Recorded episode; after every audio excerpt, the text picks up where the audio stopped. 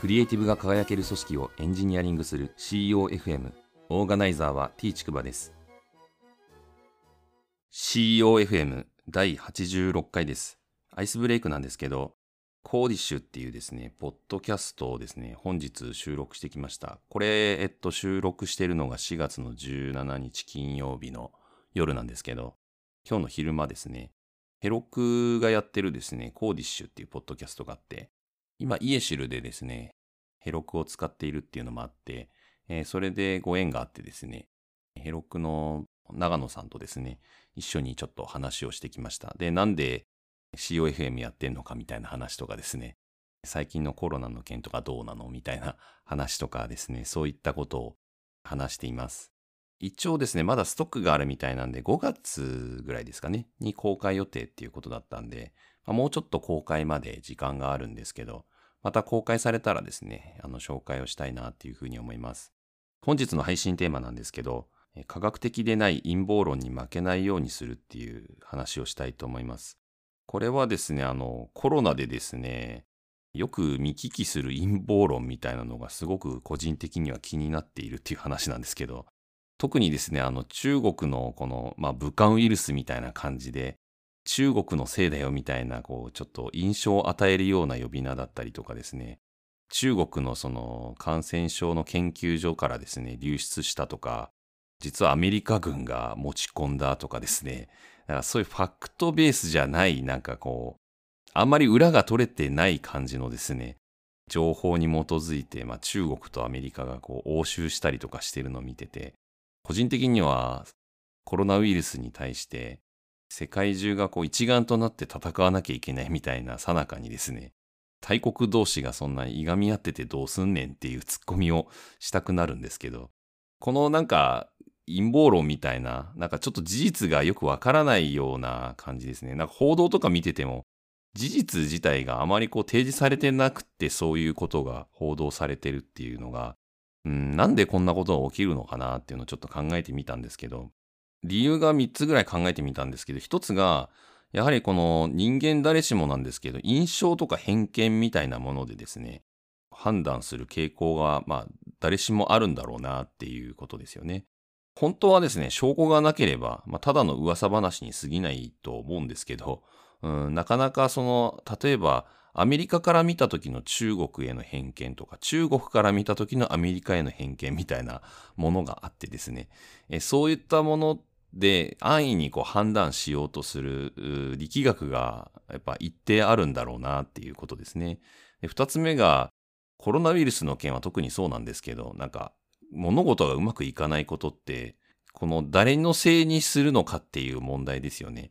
コロナの件って、ウイルスが悪いんだって言ってもですね、拉致が開かないので、こう、誰かのせいに、人のせいにする方が楽だったりすると思うんですよね。コロナが広まったのはあいつのせいだ、政治が悪いんだとかっていうふうにですね、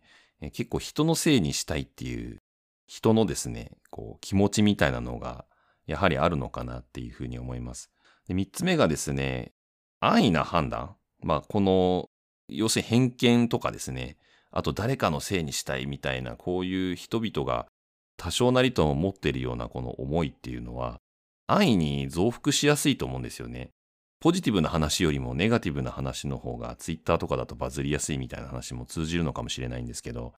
おってこうなんかゴシップっぽい話に飛びつきやすいっていう側面があるのかなっていうふうに思います。なのでこういう陰謀論っていうのが安易にですね、増幅しやすいのかなっていうふうにも思います。で私自身のこれ原体験ちょっと軽く振り返ってみるんですけど、私自身が以前技術顧問やってた時の話なんですけど、この時はですね、ちょっとステークホルダーが非常に複雑で、えー、まあ、受託開発会社のですね、まあ、省流がちょっと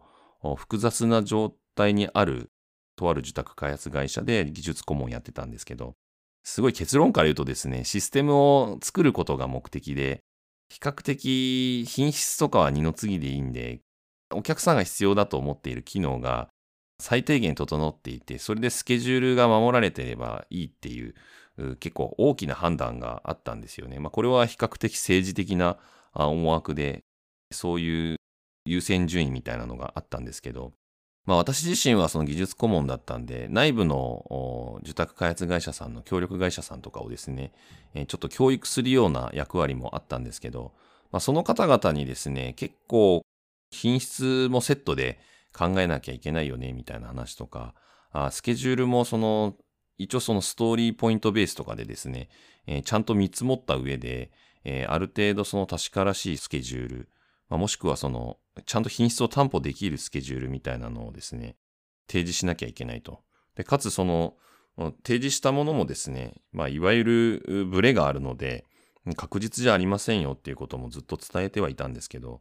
協力会社の社員の方はですね、比較的そのスケジュール重視の世界観でずっとやってきた方々で、スケジュールをですね、自分たちで決められないから外部に決めてほしい病にかかってて、自分たちで決めないんですよね。わからないから、まあそもそもとりあえずスケジュール決めてもらわないと困るみたいなスタンスだったんですね、お客さんに。で、お客さんにその決めてくれっていうふうに言っててですね、えー、その発注主の人とかが決められないからダメなんだと。自分たちがその決められないのは、その発注主のせいであり、まあ、もうちょっと言うとその発注主の政治的な要因を作ってるペケペケさんが悪いみたいな思考回路に陥りがちだったんですよね。まあ、確かに私から見ても、そのペケペケさんとか何名かの方々はですね、ちょっとその調整不足だったり、えー、問題がなかったわけではないと思うんですけど、うん、ただなんかその、やはりこう、安易にですね、この誰かのせいにする。だから我々は悪くないんだっていう論調に、えー、なりがちになるんだなっていうふうに思いました。やっぱそういうふうにですね、あの、誰かの陰謀だっていうふうに思い込んだ方が楽なんだろうなっていうふうに思うんですよね。まあこれは非常にですね、人間の心理としてはあるあるというかですね、私自身もですね、人の振り見て我が振り直せっていうふうに反省をさせられたなっていうふうに思います。やっぱ気をつけたい態度、まあ改めてですね、その自分自身がこの気をつけなきゃいけないポイントって何だろうなっていうふうに思うんですけど、一つはですね、科学的でないものっていうのは基本スルーするべきなんですよね。やはりその噂話だったり、まあ、ファクトが集められてないもの、証拠がないものみたいな話っていうのは、まあ、あくまでも誰かが適当に言ってる可能性が高いので、科学的に証明されてないものとか、事実がちゃんと認められてないものっていうのは、基本的にはまあ見向きをしないという態度がまあ大事なのかなと思います。二つ目がですね、この、まあ、事実とまあ事実があった場合ですね。何かしらの事実がある場合は、この事実を論述するっていうことと、あとその事実をもとにして自分がどう感じるのか、え、他者がどう感じていたのかっていうその主観ですね。どう捉えたのかみたいな、どう判断したのかみたいな、そういう主観をですね、きちんと分けて認識をして、またそれをちゃんと認識した上で発信するっていうのが大事ですね。事実はこうこうこうです。で、その事実に基づいて、誰々さんはこう解釈しました。私はこう解釈しました。みたいな、あ結構丁寧なですね、コミュニケーションが求められるなっていうふうに思います。意外とこれ基本的なことなんですけど、うん、仕事しててもですね、意外とできない人多いなっていう印象もあってですね、これはまあ私自身もですね、パッとやろうとしたりとか、ちょっと忙しい時にかまけてですね、こういう発信をできなくて、ちょっと誤解を招いたりするケースもあるなっていうふうに反省する場面もあるので、まあ、この辺改めて気をつけなきゃなっていうふうに思いました。三つ目がですね、とはいえですね、印象とか偏見で判断するとか、誰かのせいにしがち、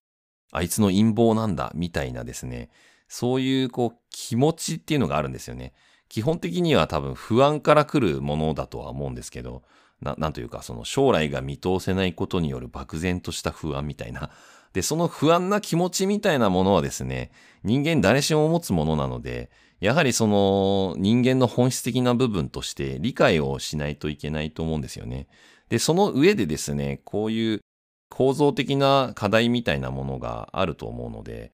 人のせいなんじゃなくてですね、構造の課題っていうことに気づけるようにですね、一つ一つのこの複雑に絡み合った問題とか、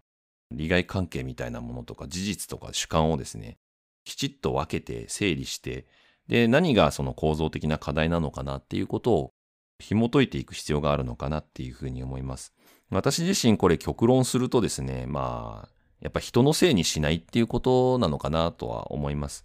この人のせいにしないというとですね、まあ多責ではないっていうことは、まあ逆に言うと自分のせいだっていうふうに思うことが逆転の発想だっていうふうに思いがちだとは思うんですけど、まあ自分のせいだっていうふうに捉えるっていうだけだと、潰れちゃう可能性もあるし、まあそれだけじゃない部分っていうのもあってですね、えー、なぜその人がそういう行動をしたのかみたいな、そういう組織が理不尽に思えるような行動をしたのかっていうのは、あその構造そのものになんか課題があるんだっていうふうにですね、システム全体に目を向けるみたいな発想が大事なのかなっていうふうに思っていて、で、その姿勢がですね、結局この人のせいにしないっていう姿勢につながっていって、より科学的、よりそのエンジニアリング的にですね、建設的に改善をするっていう方向に持っていけるんじゃないかなっていうふうに思っています。第86回の配信は以上です。ご意見ご感想などあれば、Twitter アカウント t ちくばまで、ハッシュタグは CEOFM です。